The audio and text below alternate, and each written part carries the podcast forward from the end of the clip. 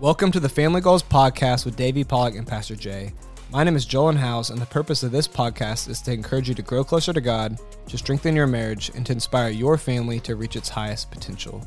Today, we are continuing our conversation with Coach Mark Richt. So here's part two. Take a listen. You know, I guess yeah, it was last. It was a, it was a calendar year ago. Um, you know, inviting you to come to the golf tournament, and uh, I was talking to you about the golf tournament, and then you later, uh, not not too long afterwards, you had to make a you made a big announcement right. to the world. How right. how was your life?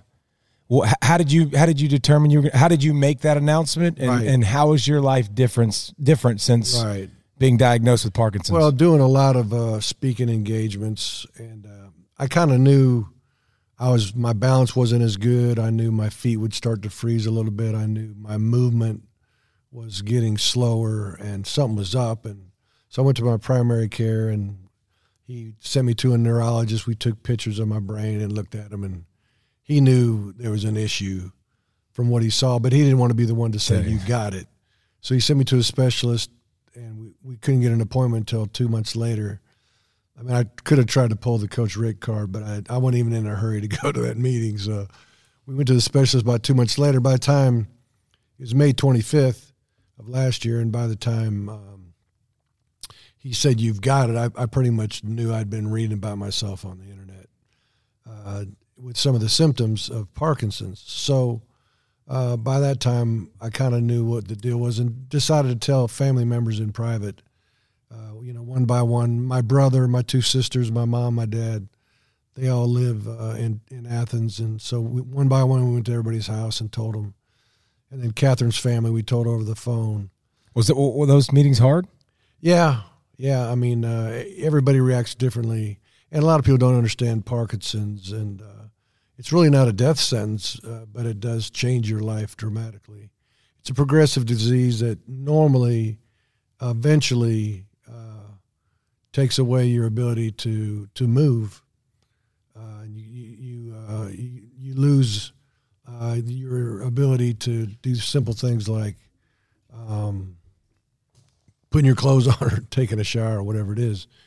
But um, so anyway, uh, one by one, we told everybody, and then you know I'd, I'd go to these events, and I, I, really did. I'd be waddling around, or my balance wouldn't be good, or I just moved slower, and everybody's like, "Coach, you okay?" And I blamed it on a hip operation for a while, and then finally I said, "I'm tired of."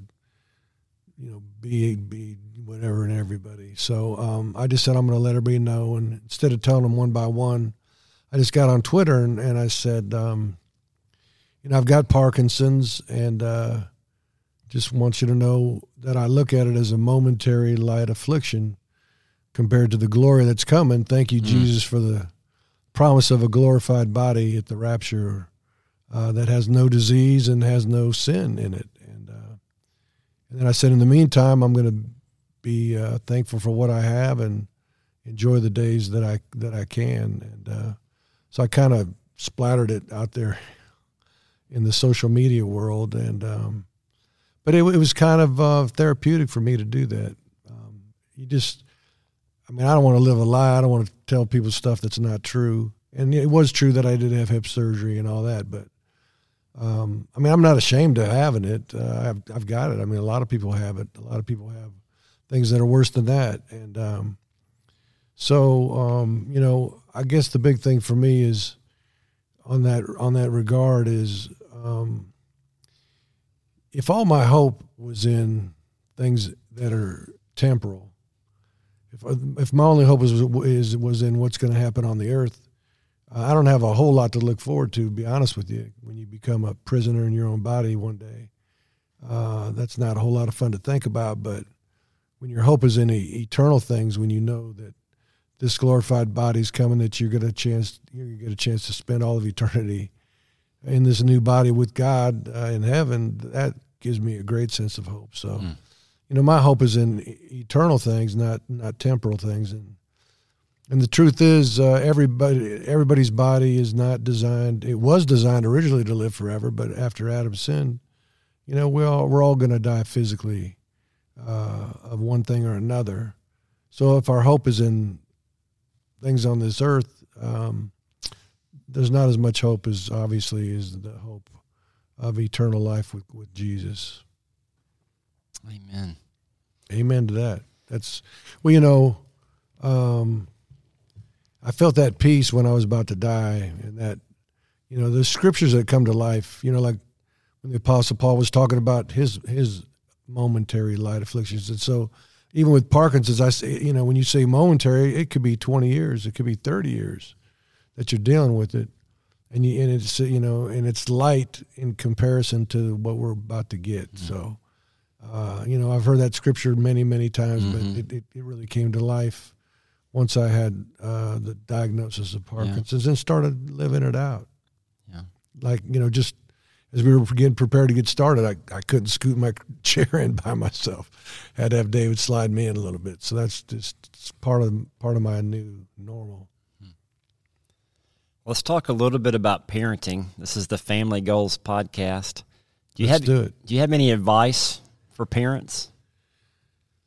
Um, you know, I think sometimes we think, um, and I mentioned it earlier, that our goal is to like give our children everything, and uh, we we are uh, there to, you know, provide for them and take care of them. But I, I do think one of the greatest things that we can do for our children is have them prepared to to fly on their own, and uh, so, um, and the other thing is you know, like with my son John, you know, he was a football player, and uh, Prince Avenue, he we, he was going to a faith based school, Prince Avenue Christian School, and that was very important to us for him to have that faith based education. And you can have, obviously, you can go to a public school and, and teach your children about the Lord, and there's no doubt about that. But you know, the bottom line was football took a back seat to um, to his education to and, and being at a faith-based school for us and so um, the school was about to uh, they just started football and, and I, I could have sent him to other schools that maybe would have prepared him better for a football career so to speak or a scholarship and all that kind of thing. But it was more important for us to have him you know mm-hmm. at prince. And um, so i guess the point i'm trying to make is you know, the goal is to get get our children ready for life, and in a lot of life is is is a struggle, and there's things that happen that we all know that are not easy to deal with, and if if our kids don't have the ability to cope with a little bit of struggle, a little bit of pain, a little bit of adversity, or even a lot of bit of it, um, we're throwing them out there, and when they're not ready, and and I think when they're young. Uh, you know, some people say, "Oh, you're sheltering your kid from the world." Yeah, I am until he's old enough to you know make wise decisions on his own. So I, think it's okay to to shield your children from the world. Some are like, oh well, I'll let them decide when they're five what they want to be and all that kind of stuff. And you know, I think it's important to you know plow fertile soil for them to come to know Christ, and then uh, and then you know once they get older, you start to let them experience more things in life let them fail while they're in the home, where you can be there for them instead of protecting them all the way through high school. They go off to college and all these things start happening to them and they don't know how to cope and they do some stupid stuff that they weren't prepared for. And, you know, one last thing when you start launching kids off to college, you know, me being the head coach of Georgia, we're dealing with college guys all the time. Mm-hmm. And, you know, you get, you know, 18 year olds, 18 to 22 year olds with testosterone and girls you know, stupid stuff happens. And um, so I, I never hid stuff from my kids as they were getting a little bit older to say, you know, these are the things that are going to happen. You got to decide today what you're going to do when this comes up. Because if you wait till, you know, it happens and you have no plan, you're going to probably make a bad decision. So I think you got to go through scenarios that are going to come up in life and talk through them so when, when that thing happens – uh, they won't be caught off hmm. guard with. It. They're prepared. That's great advice. So, how, how many kids do you guys have? We've got four children. John's oldest. Uh, he's 32 and um, got three beautiful children. Our grandchildren, Zoe, uh, well, Zoe, and, and Champ, we call him, John Jr., but um, he's married to Anna. And then number two son is David. He's married to Joanna. They live in Nashville. They have two cats and a dog, and uh, and then uh, our son Zach lives in Orlando. We adopted him from Ukraine, along with Anya, who we adopted from Ukraine, and uh, she's she lives in town. She's a vet tech. Who was Anya's first love? By far, David. Thank you very much. By far. very much. Yeah, What- she she was so heartbroken when David got married. She really thought she was going to marry David. Let me let me ask you about the the adoption story because orphan care is a big part of our church, and, and we know that Right. God loves and cares for orphans. Amen. We're all we're all orphans. What what led you guys to uh, adopt?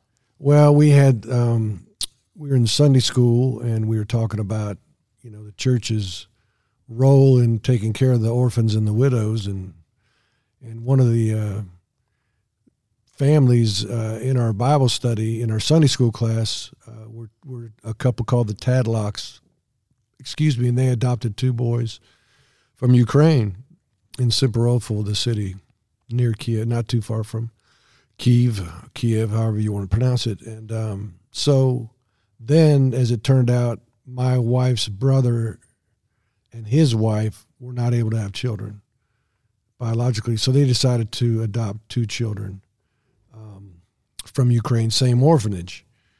And so uh, while they were there, they were showing pictures and all that kind of thing, and they showed us a picture of a little boy. Um, like, hey, he'd be a great addition to your family. And uh, as it turned out, we we started looking at that, and then there was another picture of Anya, and uh, we're like, uh, well, maybe we'll get a boy and a girl. So uh, we decided to, to just go off to Ukraine and get a couple kids. And as it turned out, the boy that we thought we were going to get uh, was taken by somebody else, and then we ended up uh, getting Zach at that time, and it was Catherine who went by herself for three weeks prior to me getting there. I couldn't go that long because of my job. We were still at Florida State, and um, so you talking about a leap of faith? Hmm. Put your wife on an airplane to fly to Ukraine and stay there three weeks with people you've never with people you've never met, and uh, and just feel like it's going to be okay. I mean, thankfully there was interpreters that were there and and people that had helped Catherine's brother and his wife and the Tadlocks that I mentioned earlier. So there was a little bit of comfort there, but at the moment of truth, I'm like, I don't know if we should do this. You know, I felt like a bad husband, you know, sending her off, but we felt like God was leading us to do it, and that, that's what it came down to Mm. for us in all the def- decisions in our life. Is do we think God's saying to do it? Then do it. You know, like I talked to Catherine about decisions. She says, "Do you think that's what God wants you to do?" I'm all in. If you if you are you doing it because you want fame or money or whatever, I'm out. You know, she just that's how cut and dry it was. How do, how do you, how do you how have you figured out in your life of how to discern that? Like I, I think a lot of people, Right. a lot of people, I think have a struggle of, okay, I can make this God's. You know what I'm saying? Like I can Sure. make this decision. How, how have you well, done it? for us, um, Catherine and I, um, if we have a decision to make that we have time to mull over a week, a couple days, a month, whatever it is, you know, you put it to prayer. And then uh, for me, especially, if I felt peace about a decision, you know, you make a decision in your mind, and then if you have peace, then do it. If you make a decision in your mind and uh, you sleep on it and you don't have peace, then maybe it's not the right thing. That's was was one of my gauges. But sometimes you got to make a decision now.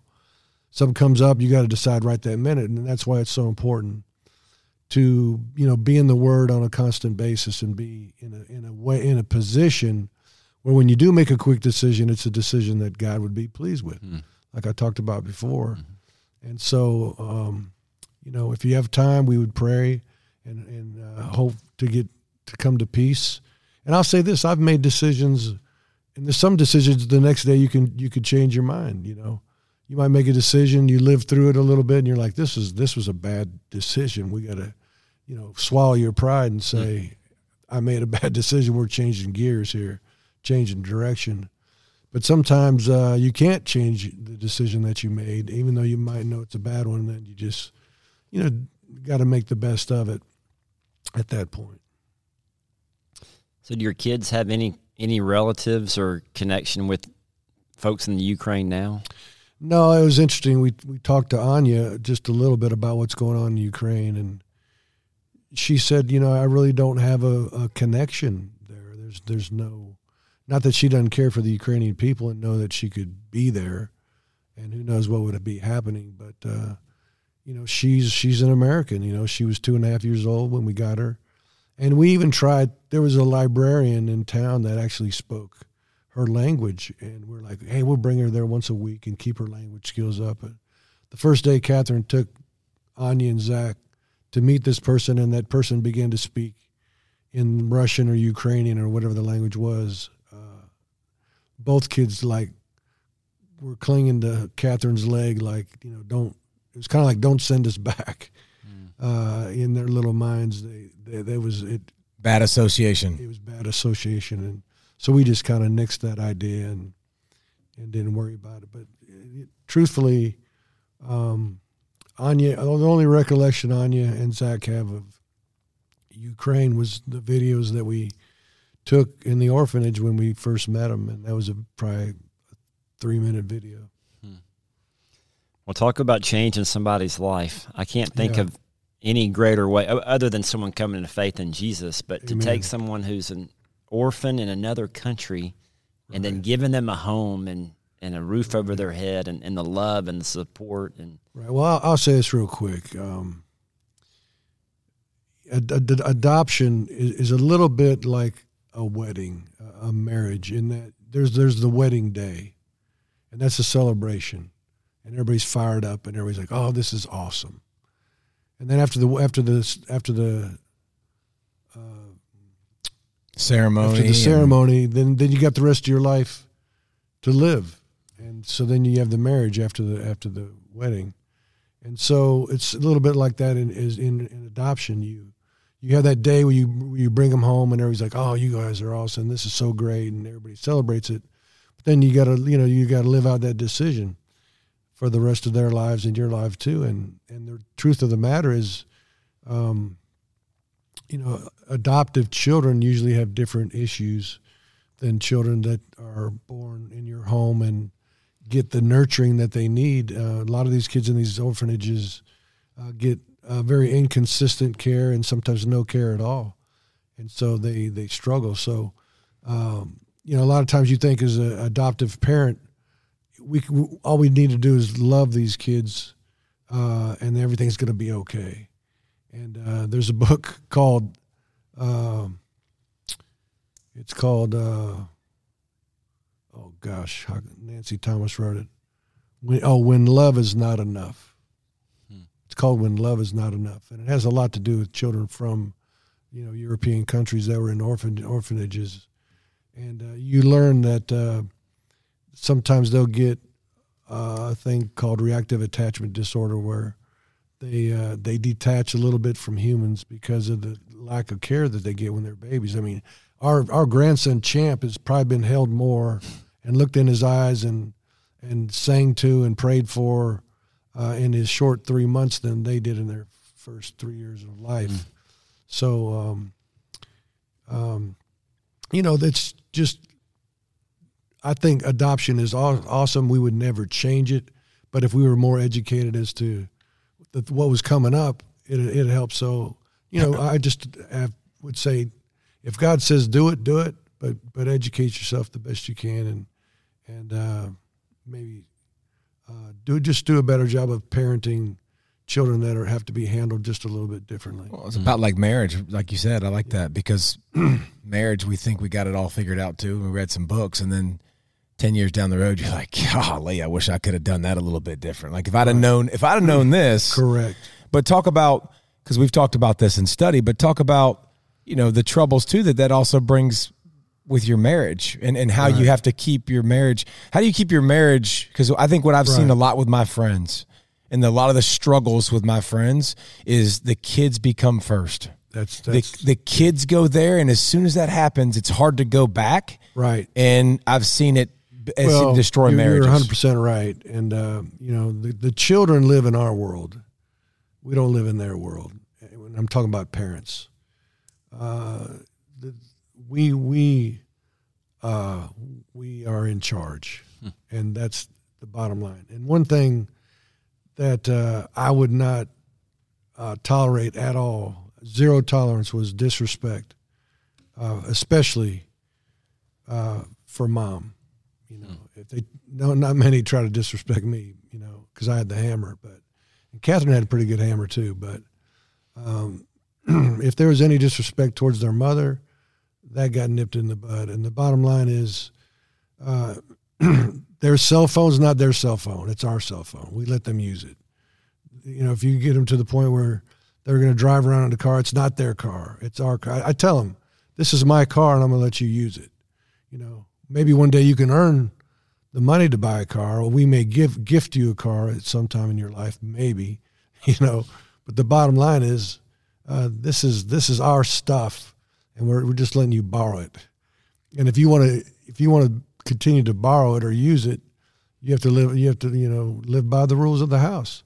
If you disrespect your mom, guess what? You don't get your phone for a week or whatever it is. I mean, you you can't be afraid to discipline your children because if if you are, then uh, they'll run you over. I mean, bottom line is the older they get, the more they think they're in charge, and, and they're not. And they're not. And when you give boundaries to children, um, they may act like they don't like it, but it gives them security. It helps them understand that they're safe. And uh, when you don't give them boundaries or you let them do whatever they feel like doing, even if you think it's not in their best interest, then more than likely it's not going to end well. And uh, you know, you do have to give them responsibility and uh, chances to make mistakes, like I said earlier. But on the other hand, you can't you can't let them be in charge of the house. Great advice. I think cell phones are Satan's best toy yet. Well, I mean, you we gave yet. we gave phones that you could text and call. Period. There's no internet on their phone. There's- Gabb phone. they- that's what that's what we that's what we'd have. Gabb. It's called a Gabb phone. Gab now. phone. We No call- apps. We, we no call internet. Them, we call them d- dumb phones. that's a that's that's what the kids make fun of Nicholas, my son. That's what they call it a dumb phone. That's what they. That's what they got. I mean, if you put the internet in the hand of a kid, of a teenager, you you know what he's going to see. You know what she's going to see. It's going to be some pretty cool stuff, and it's going to be some pretty horrible stuff that you can't erase from your brain. You just made your life as a parent twice as hard. Maybe maybe ten and times as and hard. you made and you made their life a lifetime of of uh, of issues that didn't have to happen. Um, if you just you know you and you know you get that period. Oh well, my my friend got it at age thirteen, or my friend got it at age fourteen, or whatever. I don't care. I don't care. That's their parent, and I'm not saying they're wrong, but this is how we're going to do it. Hmm. So, like it or not, that's that's what's up. See, you're you're a little older now, Coach. yeah. So, and you're a little bit removed from parenting. Thirteen and fourteen is late. Yeah. Like, bro, it's crazy. Yeah, I'm I. I have neighbors and friends, like good friends, that you're talking about third grade. Yeah. Third grade having an iPhone. Yeah. I'm like, wowzers. That's crazy. It's nuts. Just think of the worst thing that could ever be seen on the internet, and then just say that, and just know that's what your kid's going to see. That's what they're mm. going to see. And they don't have to be looking for it. It'll find them. It'll find It'll come to them. We had a guy sharing our men's discipleship the other night that that he looked at pornography when he was around 15 years old, maybe on the phone, who knows, internet, but he's been addicted for 19 years and he's finally finding some freedom through joining the men's group and having accountability and understanding God's grace and forgiveness. That, and But- that's that's the thing about you know our body and our brain. I mean, our brain that it never gets erased from our brain, and uh, so even though we're believers, we still sin because we have those sin habits in our brain that don't go away, and uh, Satan uses those to to jack us up and try to make us fall. If I asked you to draw a diagram, I bet you could draw a diagram of That's exactly what you're talking about. That's true. I we just did a study in Roman Romans. Study. What Bob? It was your buddy, Bob Warren. Bob Warren. It was so awesome. But he has these diagrams and talks about flesh, and it shows you, you know, your fleshy brain, uh, like that. It's still that's your sin. Your flesh is still there. Your your thought process is still there. We've learned a lot about that. That's Yeah, I mean, it's been important. You know, whatever gets put in there just doesn't go away. So if at 15 he sees something, that's not going away, and that's why he's been dealing with it. I mean, for me, I'm I'm walking down from the school bus to my house, and there's a there's a box of Playboy magazines that some guy was thrown out in his trash. Well, guess who picked it up? You know, those those images don't go away, and so, you know. But the beauty is, you know, again talking about, you know, when we become believers, at the point of justification, when we when we pray to receive Christ as Lord and Savior, our spirit and soul become perfect, and that's how God sees us. Now our behavior lags behind because we're still in this flesh. We still have these brains that have these bad memories and and bad sin habits that that crop up. But we're we're saints who sometimes sin. We're not we're not low down sinners anymore. We're we're saved by the grace of Jesus, and the only thing that hadn't changed yet is ejecting out of these bodies and getting that new glorified body we talked about that will match the spirit and soul that were made perfect in Christ as we believed. Um, and that's when that's called glorification, and that's that's what I look forward to. I know that's what I look forward to. Coach, I want to thank you for pouring into David and these these younger men. And David talks about you all the time and the impact that you've had. And we talked a couple of weeks ago that everybody needs a Apostle Paul in their life. Everybody needs somebody who's a spiritual leader right. they can look up to. And David and so many people look up to you and appreciate you because you could very easily, you're retired. Right. You've had a great impact. You adopted children. Um, you could very easily, uh, you're, you're, battling Parkinson's. You've right. had a heart attack. It'd be very easy to say, "Well, I'm, I'm just going to coast." We didn't say it was easy, right? But you're still pouring into. Yeah. You're still God's got you here, and He's using you. Yeah. And, well, you, re- you're being available. I, I, retired from coaching, but not not from life, and um, you know, my my motivation uh, is to preach Christ. I mean, when people get to the moment of truth, I want them to know where they're going. I want them to have peace. I want them. To, I want to see them in heaven. And uh, you know, we we worry too much about things on the earth, um, and it's easy for me to say because I'm 62, and you know, I'm having that heart attack after having a full full life, and I'm ready to go. I mean, if I'm if I'm 22 having a heart attack, I'm probably, you know, scared to death and, thinking I didn't live enough life. But um, but the older you get, the more you understand that it's only going to last so long for everybody. Pablo Lopez, it happened one night in his early 20s. Never, never dreamed it would have happened, you know. So we don't know when it's going to happen. So be be prepared for that moment. And a lot of people are like, well, I'm going to check my faith at the door, and then after college, then I'll then I'll become a believer. I mean, you just don't know if you have that much time. And and the bottom line is, again, when it comes to the very end, one thing matters, and that's where you're going, and because you, are going somewhere forever. Face it, you know. Mm-hmm. I think, I think I'd choose heaven over hell. That's for sure. I did. I did choose that actually. Yeah. well, I, I love too the whole conversation. I don't know if you noticed this, Davey, but Coach Richt has turned the conversation to Jesus. No matter what we're talking about, it's all about Jesus and the hope that we have in heaven. That's that's inspirational. So. It is for me. no doubt. We appreciate having you, Coach. Yeah. Thank, Thank you, you, for having me, man. This, this was a good day. Thank you so much. Thank you for joining us for another episode of Family Goals with Davey Pollack and Pastor Jay. Thank you again for listening to this week's Family Goals podcast with Davey Pollack and Pastor Jay. One big thing that stuck out to me was Coach Richt calling his Parkinson's disease a momentary light affliction and that his hope is not in this life, but in the next. Most people don't feel peace when they think about dying, but Coach Richt does have that peace because he knows where he's going after death. So, for everyone listening right now, do you have peace when you think about death?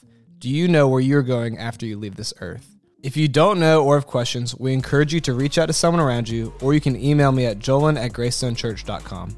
Thank you again for tuning in, and we'll catch you next week.